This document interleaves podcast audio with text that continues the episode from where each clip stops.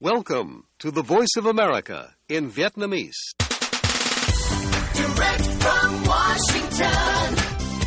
the voice of America, VOA. Ban Việt ngữ Đài Tiếng Nói Hoa Kỳ VOA kính chào quý vị.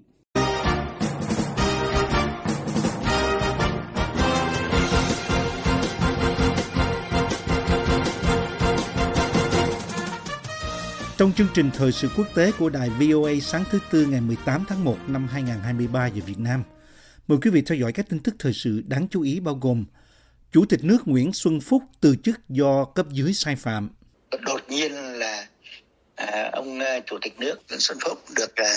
thôi chức. Thực chất nó là một cái sự phế chuất. Giờ họ nói bằng lời này là lẽ kia để nó tránh né ra nhưng mà người dân ai cũng hiểu đấy là một cách nôm na đấy là sự bãi chức đấy cũng là một cái đặc ân của cái giới ờ, uh, bu của đảng cộng sản việt nam cựu nhà báo Võ Văn Tạo ở Khánh Hòa nói với VOA. Tân Bộ trưởng Quốc phòng Đức sắp quyết định viện trợ nhiều xe tăng cho Ukraine. Tổng thống Serbia đề nghị Nga ngừng chiêu mộ người Serbia cho cuộc chiến ở Ukraine. Bộ Ngoại giao Trung Quốc hoan nghênh chuyến thăm của Ngoại trưởng Mỹ Blinken. Mời quý vị theo dõi bản tin chi tiết. Hôm 17 tháng Giêng, Trung ương Đảng Cộng sản Việt Nam quyết định cho Chủ tịch nước Nguyễn Xuân Phúc từ chức giữa lúc cơ quan quyền lực nhất đất nước tiến hành một cuộc càn quét chống tham nhũng, trong đó có việc liên quan đến công tác điều hành ứng phó với đại dịch COVID-19. Các nhà quan sát nhận định với VOA e rằng đây được xem là vụ bãi chức chưa từng có tiền lệ trong chính trường Việt Nam, nhưng được đa số người dân đồng tình. Truyền thông trong nước cho hay Bộ Chính trị và Ban chấp hành Trung ương Đảng ra quyết định đồng ý với nguyện vọng cá nhân về việc từ chức của ông Phúc, bao gồm nguyện vọng thôi giữ chức vụ, nghỉ công tác và nghỉ hưu của ông. Đơn từ chức này đã được chấp thuận tại một cuộc họp bất thường của Ban chấp hành Trung ương hôm 17 tháng Giêng. Việc từ chức của ông với tư cách là người đứng đầu nhà nước dự kiến sẽ được bỏ phiếu tại một phiên họp bất thường của Quốc hội vào ngày thứ Tư 18 tháng Giêng. Việc ông Nguyễn Xuân Phúc bị đảng phế chức hôm 17 tháng Giêng giúp vén lên tấm rèm đằng sau các nghi ngờ trước đó trên mạng xã hội về việc ông đang bị thanh trừng do các sai phạm của gia đình trong đại dịch. Các nguồn tin trong và ngoài nước trước đó cho biết rằng ông Phúc bị Bộ Chính trị cho thôi các chức vụ tại một cuộc họp bí mật hôm 13 tháng Giêng. Ông Phúc, 68 tuổi, giữ chức Thủ tướng Chính phủ từ năm 2016 đến năm 2021, nắm giữ chức vụ Chủ tịch nước phần lớn mang tính nghi thức trong vòng chưa đầy 2 năm và là quan chức cấp cao nhất bị đảng truy quét về các buộc tham nhũng. Trang VN Address tường thuật dẫn thông cáo của Ban chấp hành Trung ương Đảng, ông chịu trách nhiệm chính trị của người đứng đầu khi để nhiều cán bộ, trong đó có hai phó thủ tướng, ba bộ trưởng có vi phạm, khuyết điểm gây ra hậu quả rất nghiêm trọng. Văn phòng Chủ tịch nước của ông Phúc không thể đưa ra bình luận ngay lập tức và không rõ khi Ban chấp hành Trung ương Đảng chấp nhận đơn từ chức của ông Phúc, họ có xác định được ứng cử viên thay thế ông hay không, theo hãng tin Reuters. Đã có nhiều đồn đoán trong những tuần gần đây rằng ông Phúc sẽ từ chức khi hai phó thủ tướng Phạm Bình Minh và Vũ Đức Đam từng phục vụ dưới quyền của ông bị cách chức vào đầu tháng này, khi đảng tăng cường nỗ lực chống tham nhũng dưới sự chỉ đạo của Tổng bí thư Nguyễn Phú Trọng, còn được gọi là đốt lò. Giới quan sát chính trị trong nước nhận định rằng việc từ chức này là chưa có tiền lệ và là dấu hiệu đáng mừng cho nỗ lực bài trừ tham nhũng của đảng Cộng sản, dù công cuộc đốt lò của Tổng bí thư Nguyễn Phú Trọng vẫn chưa triệt để. Cựu nhà báo Võ Văn Tạo ở Khánh Hòa nêu nhận định về việc thôi chức vụ của Chủ tịch Phúc. đột nhiên là à, ông à, chủ tịch nước là Nguyễn à, Nguyễn Xuân Phúc được à, thôi chức thực chất nó là một sự phế chuất giờ họ nói bằng lời này là lẽ kia để nó tránh né ra nhưng mà người dân ai cũng hiểu đấy là một cách nôm na đấy là sự bãi chức. Đấy cũng là một cái đặc ân của cái giới uh, bu của đảng cộng sản việt nam. Khi anh phạm sai lầm khi anh mắc khuyết điểm khi anh thậm chí anh có tội nhưng mà vì anh ở cương vị ờ, vai vế trong đảng nó rất lớn chẳng hạn như là thứ trụ triều đình hay bộ chính trị chẳng hạn cho nên người ta xử lý anh thì người ta làm một cách uh, gọi là nhẹ nhàng hơn để giữ bộ mặt cho cho đảng thôi. Trao đổi với VOA từ thành phố Hồ Chí Minh, bác sĩ Đinh Đức Long, người thường xuyên theo dõi tình hình ứng phó dịch bệnh COVID-19 của chính phủ, nêu ý kiến về việc ông Phúc bị cho thôi chức vụ. cá nhân tôi thấy là tôi rất là mừng khi nghe cái tin này. Là thứ hai ấy, là cái việc trung ương cũng như sau này là quốc hội cho ông phúc thôi cái chức chủ tịch nước. Theo cái nguyện vọng cá nhân đâu ông ấy tức là đúng thẩm quyền và đúng theo quy trình không có gì là phải thắc mắc cả. Thế còn lý do cụ thể đi đâu ấy thì thực ra là trên phương tiện truyền thông cũng như các thông tin chính thống của nhà nước là chưa có thông tin là ông sai lầm ở chỗ nào ông trách nhiệm đến đâu. Thì cái đấy là là chưa có thông tin chính thức.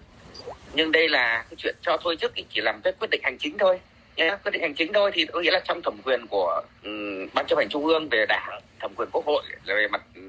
uh, chính quyền về mặt lập pháp thì cái đấy là hành chính thôi. Còn cụ thể cái sai phạm của ông ấy có dấu hiệu hình sự hay không um, hay cái gì khác nữa thì chúng tôi chưa được biết nhưng về cá nhân thì tôi nghĩ là nhân dân nhiều người rất là vui mừng trong cái chuyện ông Phúc là thôi giữ chức vụ này. Là vì có rất nhiều tin đồn. Tất nhiên tin đồn thì mình cũng không để, để khẳng định là đúng hay không đúng. Nhưng mà dư luận thì ờ, rất là gọi là không hài lòng. Phải nói rất là bức xúc thậm chí là rất là là là, là căm phẫn vì những những cái thông tin mà tất nhiên chúng mình chưa chưa được kiểm chứng. Cho nên đúng hay sai chưa kết luận là cái đấy việc của tòa án nhưng mà dư luận thì không ủng hộ cái việc ông tiếp tục là ở cái vị trí này nữa cho nên cái việc mà ban chấp hành trung ương đảng cũng như quốc hội sắp tới là cho ông thôi nhiệm vụ này thì tôi nghĩ là hợp đồng dân trên cương vị Thủ tướng Chính phủ trong nhiệm kỳ 2016-2021, Thủ tướng Phúc chỉ đạo điều hành công tác phòng chống dịch bệnh COVID-19. Vừa qua, hai phó thủ tướng trong nội các của thời ông Phúc đã từ chức, trong khi hai bộ trưởng và một số quan chức khác đang phải đối mặt với cáo buộc hình sự do liên quan đến các chuyến bay giải cứu đưa người Việt từ nước ngoài về khu cách ly trong nước và vụ test kit Việt Á.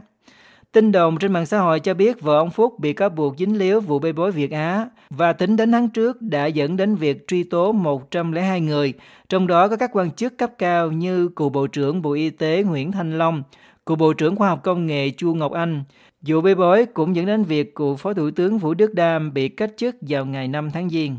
Trung ương Đảng đồng ý để ông Phúc thôi giữ chức vụ lãnh đạo nhà nước, các chức vụ trong đảng thôi giữ chức vụ Chủ tịch Hội đồng Quốc phòng và An ninh nhiệm kỳ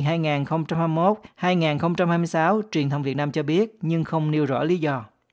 Ông Phúc là ủy viên Trung ương Đảng, ủy viên Bộ Chính trị và là đại biểu Quốc hội nhiều nhiệm kỳ. Từ năm 1997 đến năm 2006, ông là Chủ tịch Ủy ban dân tỉnh Quảng Nam. Ông được bổ nhiệm làm chánh văn phòng chính phủ vào năm 2006 và là phó thủ tướng vào năm 2011, trước khi trở thành thủ tướng 5 năm sau đó. Ông được bầu làm chủ tịch nước vào tháng 4 2021. Ông Võ Văn Tạo đưa ra quan sát cá nhân về việc ông Phúc mất chức, đề cập vắn tắt đến những thông tin không chính thức đã được lan truyền. Thì đây là thực chất cái vụ này là người ta trừng phạt ông về cái việc để cho trên danh nghĩa là để cho vợ con người là thao túng bằng quyền lực của ông để trục lợi cho gia đình ông cho dòng họ nhà ông Đấy. với lại lại gọi là cánh cánh hậu của ông Đấy. ở các nước khác thì chuyện nó giải quyết rất đơn giản nhưng ở Việt Nam nó hơi lùng nhùng như thế thôi Đấy. nhưng mà dù sao thì cũng phải đánh giá đây là một cái bước uh, tương đối mạnh về trong cái bài trừ chống tiêu cực tham nhũng Tương tự, tiến sĩ Lê Hồng Hiệp, nhà nghiên cứu cấp cao tại Viện EC Yusuf Ishak ở Singapore, nhận định trong bài viết tên trang fulgrums.com hôm 17 tháng Giêng rằng động thái này là ví dụ mới nhất về chiến dịch tăng cường chống tham nhũng của Đảng Cộng sản do Tổng bí thư Nguyễn Phú Trọng dẫn đầu, người từng tuyên bố rằng không có vùng cấm trong chiến dịch chống tham nhũng của mình. Hãng tin Reuters hôm 17 tháng Giêng nhận định rằng các đợt phế chức trong đảng sẽ báo hiệu sự leo thang hơn nữa trong những cuộc đàn áp tham nhũng, ngay cả khi có những lo ngại gia tăng rằng nó có thể ảnh hưởng đến tâm lý kinh tế và đầu tư tại Việt Nam. Kỳ họp bất thường vào ngày 18 tháng Giêng tại Quốc hội được xem là rất hiếm trong cơ quan lập pháp bảo thủ của Việt Nam và việc hai cuộc họp này được tổ chức gần nhau ngay trước Tết Nguyên đán là kỳ nghỉ dài ngày của đất nước cũng là điều bất thường. Vẫn theo hãng tin Reuters, Biến động chính trị này trong hệ thống độc đảng diễn ra khi ông Trọng tăng cường nỗ lực loại bỏ tận gốc các quan chức bị coi là tham nhũng hoặc không ngăn chặn tham nhũng vì quản lý lỏng lẻo. Tạp chí Time dẫn lời ông Carl Thayer, giáo sư danh dự tại Đại học New South Wales Úc cho biết. Ngoài ra, ông Thayer cho rằng bất ổn chính trị này chắc chắn sẽ gây khó chịu cho một số nhà đầu tư, những người đã giúp quốc gia Đông Nam Á này trở thành một trong những nền kinh tế phát triển nhanh nhất thế giới.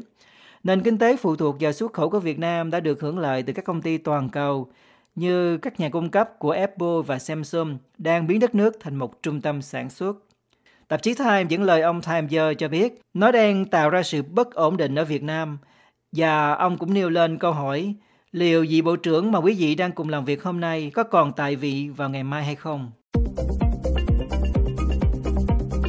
Podcast Thời sự quốc tế của Đài Tiếng Nói Hoa Kỳ VOA cập nhật tin tức thời sự quốc tế mới nhất mỗi ngày, các chuyên mục đặc biệt về Việt Nam và thế giới, các bài phỏng vấn, tường trình, bình luận và phóng sự của phóng viên và cộng tác viên đài VOA về các vấn đề liên quan đến Việt Nam và quốc tế. Mời quý thính giả đăng ký podcast Thời sự quốc tế VOA trên các ứng dụng Spotify, Google Podcast, Apple Podcast hay trên bất cứ ứng dụng phổ biến nào để nghe podcast Thời sự quốc tế VOA mới mỗi ngày.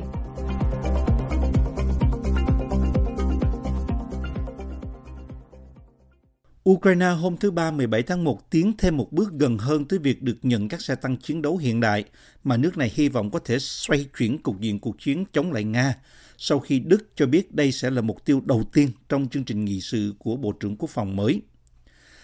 Tại thành phố miền Trung Dnipro, người ta đưa thêm nhiều thi thể ra khỏi đống đổ nát của một khu chung cư hôm 17 tháng 1, nâng số người chết lên 44 người trong vụ tấn công đẫm máu nhất đối với thường dân trong chiến dịch bắn phá tên lửa kéo dài 3 tháng qua của Nga. Hàng chục người khác vẫn đang mất tích. Giới chức địa phương cho biết 79 người bị thương và 39 người được giải cứu khỏi đống đổ nát. Gần 11 tháng sau khi Nga xâm lược, Kiev cho biết một tập hợp các xe tăng chiến đấu của phương Tây sẽ giúp cho lực lượng của họ có quả lực cơ động mà họ cần để đánh bật quân đội Nga trong các trận chiến quyết định trong năm 2023. Xe tăng Leopard do Đức sản xuất vốn được xem là ngựa chiến của các quân đội trên khắp châu Âu, được nhiều người coi là lựa chọn hợp lý duy nhất để cung cấp một lực lượng xe tăng quy mô lớn mà Ukraine cần. Nhưng chúng không thể được giao mà không có sự cho phép từ Berlin, vốn vẫn trì hoãn việc này cho tới nay. Quyết định này sẽ là mục tiêu đầu tiên trong chương trình nghị sự của ông Vladimir Pistorius được tuyên bố hôm 17 tháng 1 là người thay thế Bộ trưởng Quốc phòng Đức Christine Lambrecht, người đã từ chức hôm 16 tháng 1. Bộ trưởng Kinh tế Robert Habeck nói với đài phát thanh Deutschlandfunk hôm 17 tháng 1, khi Bộ trưởng Quốc phòng được tuyên bố đây là vấn đề đầu tiên được quyết định một cách cụ thể. Đức vốn thận trọng trong việc phê duyệt vũ khí có thể được coi là một sự leo thang, nhiều đồng minh cho rằng mối lo ngại đó đã đặt nhầm chỗ khi Nga không có dấu hiệu lùi bước trong cuộc tấn công vào nước láng giềng. Anh đã phá vỡ điều cấm kỵ trong việc gửi xe tăng hạng nặng vào cuối tuần, cam kết gửi một đội xe tăng Challenger của họ. Nhưng số xe đó quá ít để tạo thành nồng cốt cho một lực lượng của Ukraine. Xe tăng Abrams của Washington cũng được coi là không phù hợp với số lượng lớn vì chúng chạy bằng động cơ đốt quá nhiều nhiên liệu nên không thực tế đối với Ukraine. Thực tế này khiến chỉ có những chiếc Leopard là phù hợp. Loại xe tăng này được Đức sản xuất với số lượng hàng ngàn chiếc trong chiến tranh lạnh và hiện đang được các quân đội trên khắp châu Âu trang bị. Ba Lan và Phần Lan nói họ sẽ chuyển những chiếc Leopard nếu Berlin chấp thuận. Tổng thống Serbia Alexander Vucic nói Nga cần phải dừng nỗ lực tuyển mộ người Serbia để chiến đấu bên cạnh hãng lính đánh thuê Wagner của họ ở Ukraine. Ông Vucic chỉ trích các trang web và các nhóm truyền thông xã hội của Nga đăng quảng cáo bằng tiếng Serbia, trong đó hãng Wagner kêu gọi các tình nguyện viên gia nhập hàng ngũ của họ. Tại sao quý vị từ Wagner lại kêu gọi người của Serbia khi quý vị biết rằng điều đó trái với quy định của chúng tôi? Ông Vucic nói vào tối thứ Hai 16 tháng 1 trong một chương trình phát sóng bởi Happy TV có trụ sở tại Belgrade. Các tình nguyện viên người Serbia đã tham gia chiến đấu bên cạnh các lực lượng thân Nga ở Ukraine vào năm 2014 và 2015. Không ai biết rõ ràng số người chính xác tại bất kỳ thời điểm nào, nhưng hàng chục người Serbia đã đăng ký chiến đấu ở Ukraine kể từ năm 2014, theo các nhà quan sát. Cơ quan lập pháp Serbia cấm công dân của họ tham gia vào các cuộc xung đột ở nước ngoài và một số người đã bị kết án vì làm như vậy. Ông Vucic phủ nhận thông tin đồn đoán cho rằng hãng Wagner do ông Evgeny Prigozhin, một đồng minh thân cận của Tổng thống Nga Vladimir Putin, lãnh đạo, đang hiện diện ở Serbia, nơi các tổ chức ủng hộ Điện Kremlin và những người theo chủ nghĩa dân tộc cực đoan đã ủng hộ cuộc xâm lược Ukraine. Serbia là ứng cử viên gia nhập Liên minh châu Âu, đối tác thương mại và là nhà đầu tư chính của nước này, nhưng nước này cũng duy trì hợp tác thương mại và quân sự với Nga, một đồng minh truyền thống của người Slav và cơ đốc giáo chính thống. Bộ trưởng Quốc phòng Serbia Milos Vucevic cũng cảnh báo người Serbia không nên gia nhập hàng ngũ của Nga trong cuộc chiến chống lại Ukraine.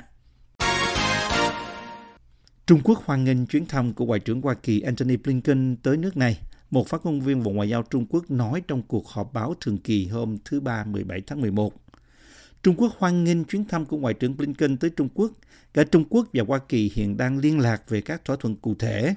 Phát ngôn viên Uông Văn Bân nói khi trả lời câu hỏi về một bản tin của truyền thông Hoa Kỳ rằng ông Blinken sẽ đến thăm Trung Quốc vào ngày 5 tháng 2. Trung Quốc cũng hy vọng Hoa Kỳ sẽ có quan điểm đúng đắn về Trung Quốc, đề cao đối thoại thay vì đối đầu, đôi bên cùng có lợi thay vì hơn thua nhau, ông Quân nói thêm.